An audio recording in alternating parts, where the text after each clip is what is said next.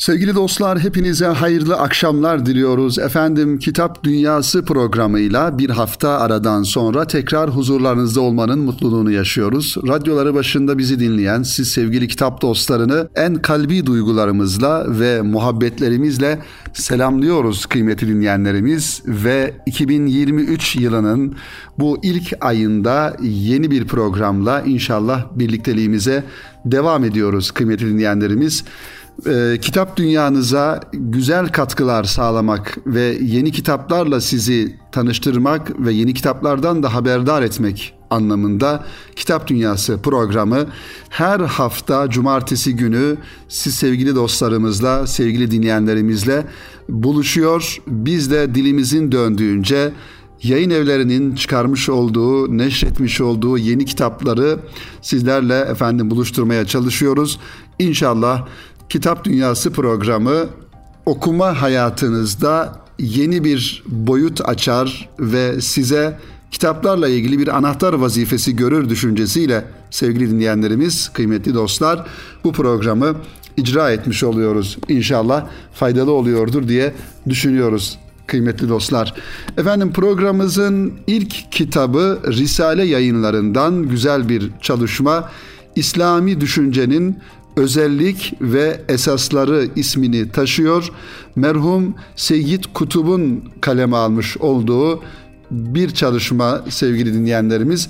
Bu kitaptan inşallah bahisle bu kitabı sizlere takdim ederek kısaca anlatarak ve biraz da Seyit Kutup'tan da belki birkaç cümleyle bahsederek inşallah programımıza devam etmiş olacağız. İslam düşüncesi bütün kavramlarını ve esaslarını zamanla değişmeyen Kur'an ayetlerinden almak ve tarihi olayların ortaya çıkardığı zıtlıkların karmaşık ortamından uzak e, durmak, e, uzak tutmak zorundadır.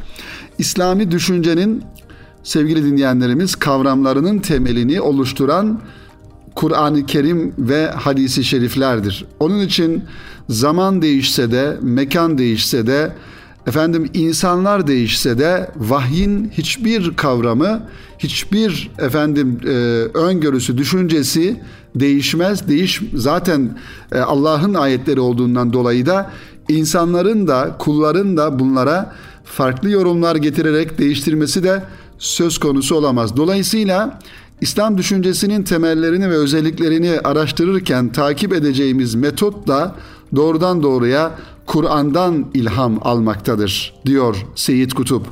Elbette bu uzun süre Kur'an'ın gölgesinde yaşamakla mümkündür. İslam'ın sevgili dinleyenlerimiz bize öğretmiş olduğu nebevi metot aslında Peygamber Efendimiz sallallahu aleyhi ve sellemin hayatında müşahhas bir hale gelmiş ve Kur'an-ı Kerim'den de temelini alan Kur'an-ı Kerim'in yönlendirmesiyle göstermiş olduğu istikametle oluşan bir hayattır.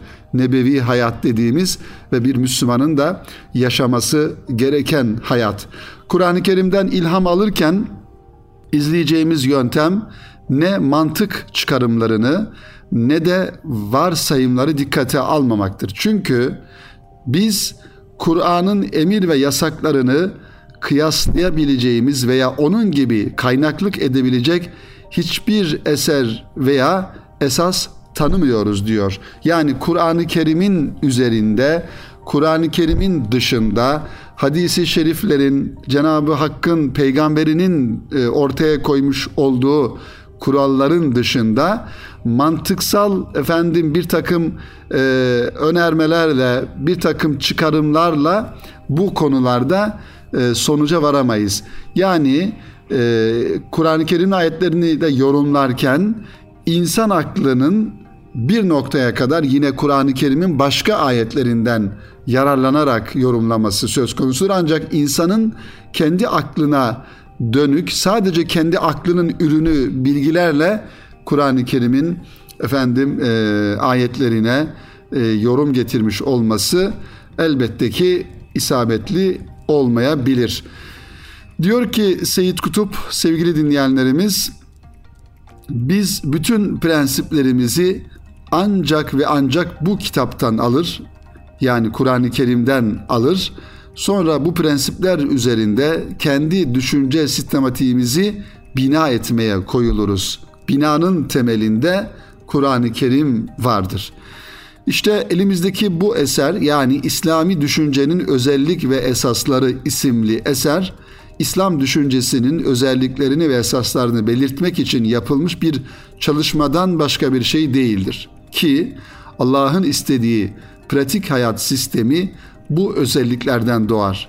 Gerek İslam düzeniyle gerek İslam düşüncesinin çeşitli yönlerinden biriyle ilgili yapılacak bütün araştırmalar öncelikle İslam düşünce sisteminin temellerine dayanmak zorundadır. Dolayısıyla bu düşünce sistemini aydınlığa kavuşturmak akli ve kalbi bir ihtiyaçtır.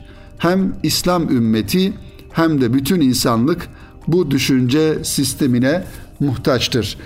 Dünyada sevgili dinleyenlerimiz beşer aklının ürettiği birçok sistem var. Birçok yönetim sistemi var. Birçok düşünce sistemi var şüphesiz. Elbette ki işin temeline baktığımızda insanoğlunun yani dünyada yaşayan insanoğlunun e, efendim semavi din dediğimiz yani İslam'dan önce de gelen dinlerden hareketle oluşturulmuş olan bir takım anlayışlar, bir takım e, düşünce sistemlerinin de olduğunu söylemek lazım. Ancak bugün e, baktığımızda sosyalizm dediğimiz, kapitalizm dediğimiz bunun gibi dünyanın e, dünya insanını yöneten efendim beşeri sistemlere baktığımızda belli noktalarda gelip maalesef iflas ettiğini ve insanlığa herhangi bir saadet, mutluluk getirmediğini görüyoruz. Ne kadar e, efendim e, zorlanırsa zorlansın, ne kadar e, insanlığa bir takım umutlar vaat ederse etsin, geldiğimiz noktada bugün cari olan kapitalizm anlayışının dünyaya sunduğu e, mutluluk tırnak içinde ortada. Gözyaşından, insanlığa zulümden, sömürgeden, adaletsizlikten, efendim e, insanların birbirine e, zulmetmesinden başka bir e, miras bırakmamış gördüğümüz gibi. Sosyalizm dediğimiz düşünce sistemi bugün Rusya'nın e, en fazla diyelim e, kabul ettiği ve devlet sistemini kendi ona göre oluşturduğu bir sistem onun da iflas ettiğini, Rusya'nın yıkıldığını, bugün sosyalizmin insanlığa bir saadet getirmediğini de görmüş oluyoruz. İslam'ın sistematik bir şekilde ortaya konulması ve bir yönetimsel anlayışla e, insanlığa sunulması tabii ki e, geçmiş tarihi e, tarihe baktığımızda bunların örneklerinin olduğunu görüyoruz. Belki e, bu yönden bakarak, bunun güzel örneklerini e, dikkate alarak İslami sistemin, İslami düşüncenin özelliklerini ve insanlığa sunduğu e, mutluluğu bu sistemlerden, bu yönetim anlayışlarından görebiliriz. Asr-ı Saadet dönemine baktığımızda Peygamber Efendimiz sallallahu aleyhi ve sellemin nebevi bir yönetim metodu olarak ortaya koymuş olduğu Kur'an ve hadis kaynaklı bir yönetim metodunu ortaya koymakla bir asr-ı saadet e, zamanı ve asr-ı saadet insanını ortaya çıkardığını görüyoruz. Tabii ki Peygamber Efendimiz'den sonra e, efendim hilafet dönemi daha sonra İslam tarihinin akışı içerisinde e, farklı hilafetin farklı devletlere, farklı milletlere geçmesiyle zaman zaman farklılıklar arz ettiğini de görüyoruz. Yakın tarihimiz diyebileceğimiz yani bizi de yakından ilgilendiren Osmanlı Devleti'nin yönetim anlayışı içerisinde de yine Kur'an ve hadis kaynaklı, referanslı olduğunu da varsayarsak Osmanlı Devleti'nin yönetiminde 650 e, yıllık bir yönetim içerisinde nasıl bir sistem, nasıl bir medeniyet oluşturduğunu ve insanlığa nasıl bir e, efendim e, mutluluk ve huzur tevdi ettiğini de görmüş oluyoruz. Eleştirebileceğimiz ya da yanlış görebileceğimiz noktaları olabilir. Ancak bütün fotoğrafın bütününe baktığımızda bir medeniyetin oluşumunun temellerinde İslami referanslar, İslam düşüncesi olması hasebiyle böyle bir e, dünyaya medeniyet sunduğunu görmüş oluyoruz. Bu kitap sevgili dinleyenlerimiz İslami düşüncenin esasları başlığıyla efendim e, uluhiyet ve ubudiyet konularını ele alıyor. Uluhiyet konuları içerisinde beşer ahlakını, beşeri ahlakı, Kur'an ahlakı, Allah'ın birliği ve ahlak konularını e, alt başlıklar altında inceliyor. Sonraki bölümlerde ise kainat gerçeği efendim e, başlığı altında ilmi nazariyeler, ilmi hakikatler ve mutlak doğrular başlığını görüyoruz. Hayat ve insan gerçeği başlığında ise hayat gerçeği ve insan gerçeğinin neler olduğunu Seyit Kutup'un e, burada irdelediğini görüyoruz. Seyit Kutup sevgili dinleyenlerimiz Mısırlı bir e, alim, bir mücadele insanı ve yazmış olduğu kitaplardan dolayı, düşüncesinden dolayı uzun yıllar hapishanelerde kalmış ve idam edilmiş bir şehit Seyit Kutup ve hapishane yıllarında da malumunuz olduğu üzere yazmış olduğu önemli bir tefsir Fizilalil Kur'an, Kur'an'ın gölgesinde isimli e, tefsiri de her ne kadar e, müfessirler tarafından farklı eleştirilere tabi tutulsa da hapishane şartlarında, hapishane ortamında yazılmış olan bir tefsir istifade edilecek çok yönleri olduğunu da söylemek lazım. İşte Seyit Kutub'un Mısır'daki e, kendi yaşamış olduğu dönemde e, kendi yaşamış olduğu dönemin e, efendim e, şartlarında yazmış olduğu bir e, kitap elimizde. Risale yayınlarından çıkan iki cilt halinde neşredilmiş olan İslami düşüncenin özellik ve esasları e, aslında her bir Müslümanın İslam'la ilgili İslam düşüncesinin prensiplerinin temelini oluşturma noktasında e, özelliklerini bilme noktasında hepimizin her birimizin okuması gereken zira İslam sadece bireysel anlamda bizim yaşı, yaşayacağımız ya da yaşadığımız, yaşamamız gereken bir din olmanın ötesinde daha fazla toplumsal yönü olan, cemiyet tarafı olan ve bir devlet e, düşüncesi olan bir dindir İslam.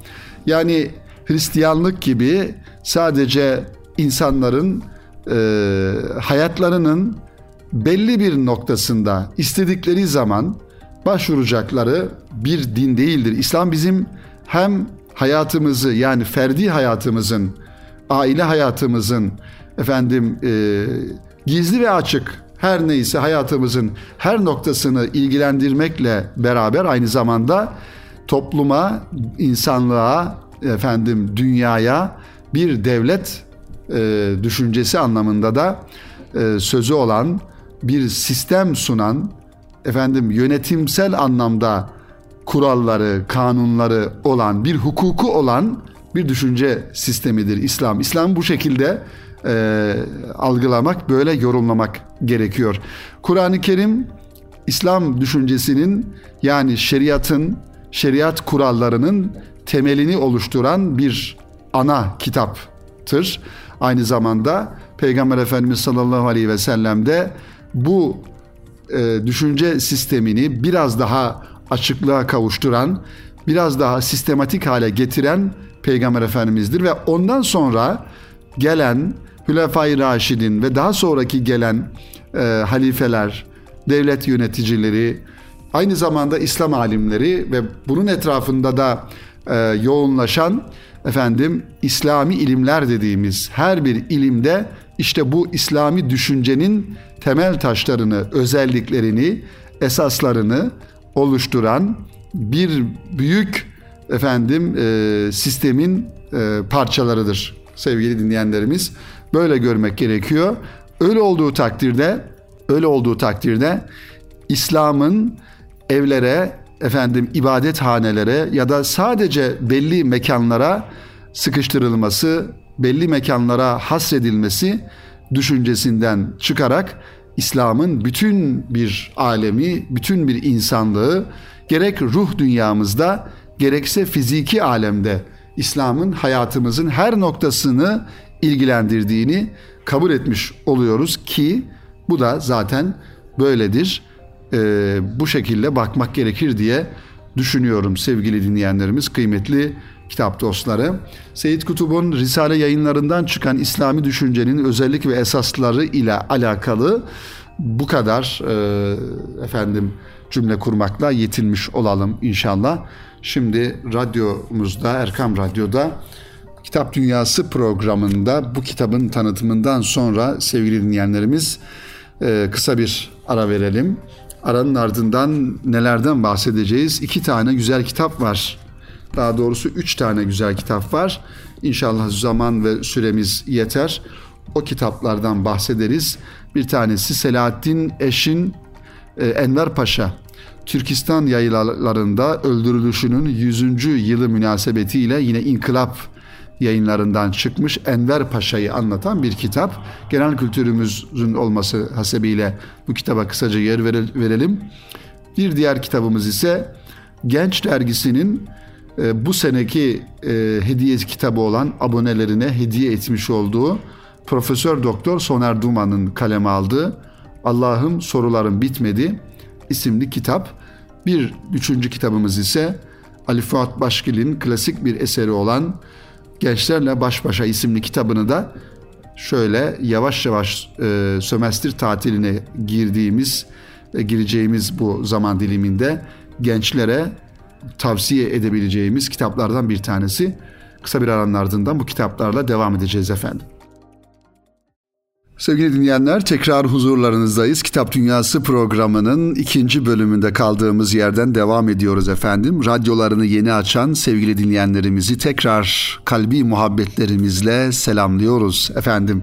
Selahattin Eş Çakırgil aynı zamanda soy ismi Enver Paşa ismi ismiyle neşretmiş olduğu İnkılap basım yayından çıkan bir kitabı. Türkistan yaylalarında öldürülüşünün 100. yılı münasebetiyle Enver Paşa tarihi bir kimlik olarak elbette ki tartışılan bir isim zaman zaman farklı şekillerde yorumlanabilir.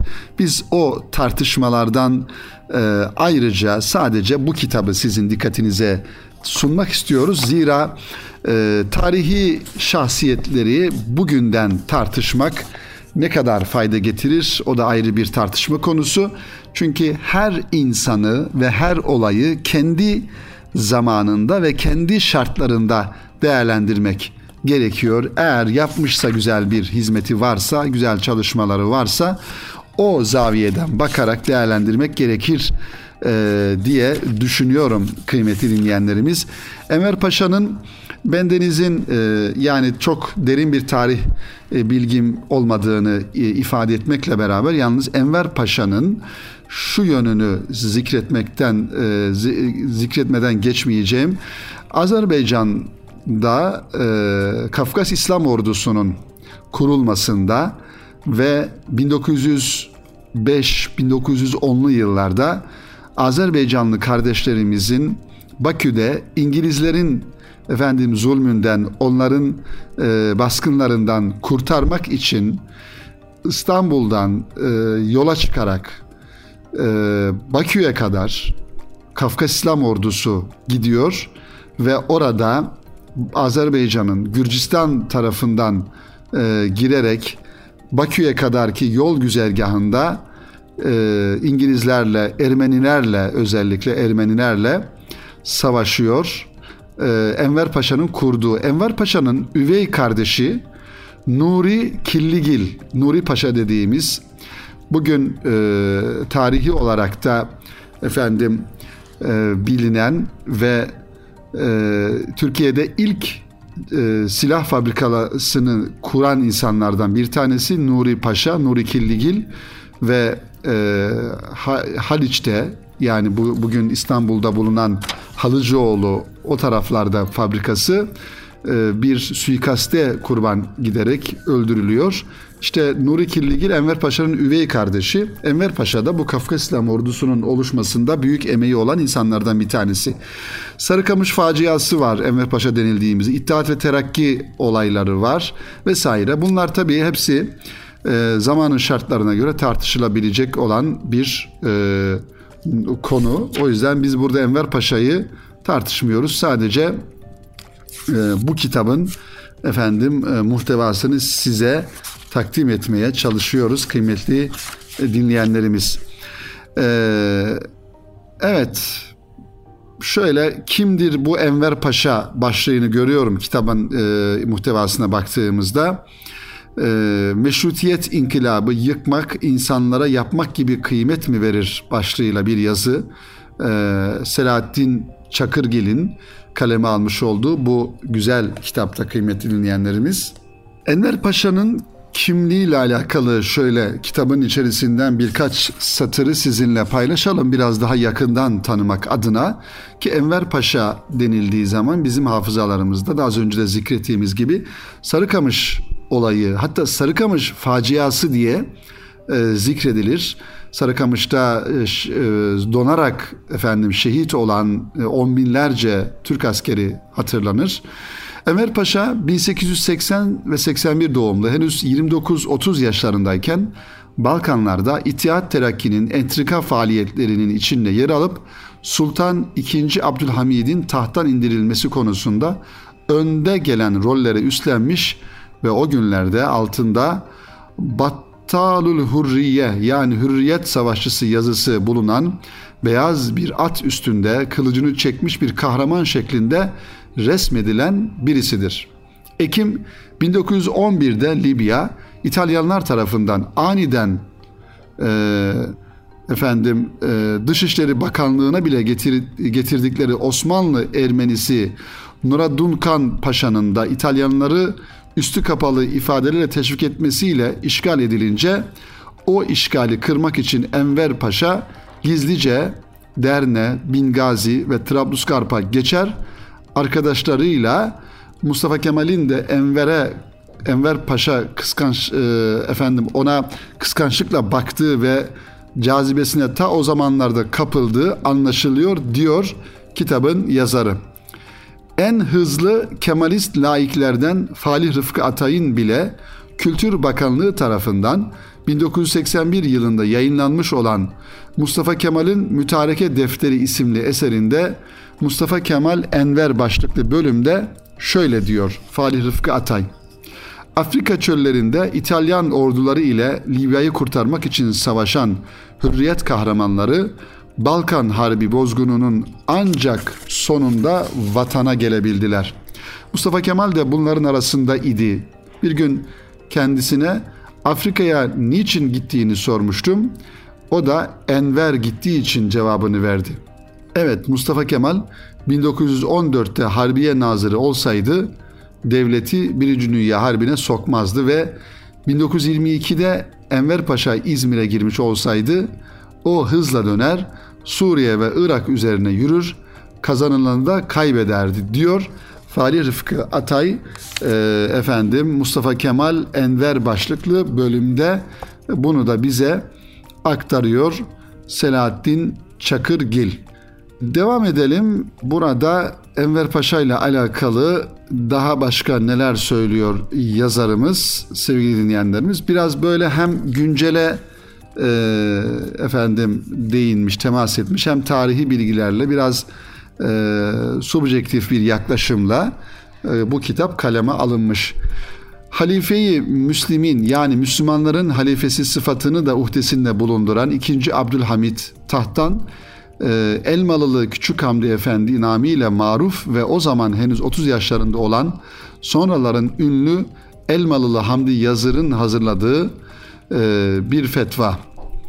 Evet, İslam şeriatı adına 31 Mart 1909'da özellikle alaylı ve mektepli diye anılan askeri birlikler arasında patlak veren karışıklıkları bastırmak adına padişahın emri olmaksızın Senalik'ten Mahmut Şevket Paşa komutasında yola çıkan ki aralarında Enver Paşa'nın Mustafa Kemal gibi küçük rütbeli subaylarında bulunduğu Hareket Ordusu isimli e, kendi başına buyruk askeri birliklerin İstanbul'da duruma hakim olmasından sonra Sultan II. Abdülhamit efendim de 27 Nisan 1909'da ona yapılan bir harekatla tahttan indirildiği yerine kardeşi Sultan Reşat oturtuldu e, diyor e, Selahattin Çakırgil bu bilgiyi de buraya almış. Bir tarihi e, efendim vesikalarla bilgilerle zaman zaman subjektif zaman zaman da objektif denilebilecek bilgilerin içinde olduğu bir kitap e, Enver Paşa'yı anlatan tabii farklı kaynaklardan da okumak gerekiyor. Sadece bu tür hadiseleri, e, bu tür e, efendim olayları, belgesel niteliğinde taşıyan olayları e, bir kalemden okumak belki insanı yanıltabilir. Farklı meraklısı için tabii ki farklı kaynaklardan okumakta fayda vardır diye düşünüyoruz. Bu kitabı da sizin dikkatinize sunmuş olalım sevgili dinleyenlerimiz. Ali Fuat Başkil kıymetli dinleyenlerimiz önemli bir isim, önemli bir şahsiyet. Gençlerle Baş Başa isimli kitabı da onun kaleme almış olduğu güzel eserlerden bir tanesi ve 100 e, temel arasında 100 temel eser kapsamında e, Gençlerle Baş Başa isimli kitap. Her e, şekilde kıymetli dinleyenlerimiz e, bu kitap listelerde kendine yer buluyor ki yazarının Ali Fuat Başkil'in gençler üzerinde nasıl bir tesiri olduğunu da bu kitabın satırları arasında görüyoruz ve bir kaygının neticesinde, bir derdin neticesinde e, yazılmış bir çalışma. Bu kitap kıymetli dinleyenlerimiz farklı yayın evlerinden e, çıktı, çıkmaya da devam ediyor. E, o yüzden her tarafta bulunabilir gençlerle baş başa. Bugün gençlerle ilgili birçok efendim e, muzdarip olduğumuz ya da şöyle olsun böyle olsun dediğimiz konular şüphesiz var. Belki bu kitapta bu e, konuya bir ışık tutar diye e, düşünüyoruz. E, Ordinarius Profesör Ali Fuat Başkil'in bugün artık bir klasik haline gelmiş olan Gençlerle Baş Başa isimli eseri uzun ve meşakkatli bir ömrün içinde kazanılmış deneyimlerin meyvesidir. Hem büyük bir hukuk bilgininin hem de Türk demokrasi tarihinin mümtaz simalarından birinin kendi zengin hayal tecrübelerinin ışığında kaleme aldığı paha biçilmez değerdeki hayat bilgisi notlarından oluşuyor bu kitap. Bu kitabın değerini anlamak için eğitimi hayatın bütününde sürdürülebilir bir süreç olarak görmek gerekiyor. İnsanlığın gelişimi ve ilerlemesi ancak sürekli bir eğitimle mümkündür. Eğitimle ilgisini herhangi bir noktada kesen biri ya da toplumların yeryüzünde kendi konumlarını algılama bakımından bir zafiyete düşeceklerini, bunun sonucunda kendilerinden beklenen performansı göstermeyeceklerini rahatlıkla ifade edebiliriz. İçinde bulunduğumuz ve bilgi çağı olarak tanımlanan bu dönemde büyük devletlerin büyük özel sektör yapılanmalarının en önemli gider kalemini bilgi ve teknoloji harcamaları oluşturuyor. Hiç kuşku duymuyoruz ki daha modern, daha gelişmiş ve daha güçlü bir Türkiye hedefinin büyük umudu ve güçlü teminatı da eğitimli gençlerimizdir sevgili dinleyenlerimiz. İşte bu donanımlı ve eğitimli gençlere tavsiye niteliğinde bu şekilde her dönemde her zaman diliminde geçerliliğini yitirmeyecek altın efendim harflerle yazılacak gençlere tavsiyelerin içerisinde bulunduğu güzel bir çalışma Ali Fuat Başkil hocanın Gençlerle Baş Başa isimli kitabı büyük bir e, bilgi tecrübesinden ve uzun bir hayatın e, imbiğinden süzülerek ortaya çıkan bu güzel tavsiyeleri mutlaka genç kardeşlerimize de ayrıca e, biz de tavsiye ediyoruz. Bu kitapta okunması gereken ve kütüphanemizde bulunması gereken bir çalışma. Ali Fuat Başkin'in Gençlerle Baş Başa isimli eseri kıymetli dinleyenlerimiz. Efendim e, Soner Duman Hoca'nın Allah'ım Soruların Bitmedi isimli çalışması malumunuz olduğu üzere geçtiğimiz yıl Genç Dergisi'nin e, Allah'ım Sorularım Var isimli çalışmasının ikinci kitabı olarak yayınlandı. Sadece Genç Dergisi'ne abone olanları hediye olarak gönderilen yine kafamıza takılan bir takım itikadi, kelami konulardan oluşan kaderle alakalı insan aklının belki içinden çıkamadığı bir takım konuları ihtiva eden güzel bir çalışma. Dilerseniz bu çalışmaya da daha teferruatlı bir şekilde önümüzdeki hafta inşallah Kitap Dünyası programında sizlere takdim edelim. Zira zamanımızın sonuna gelmiş bulunuyoruz.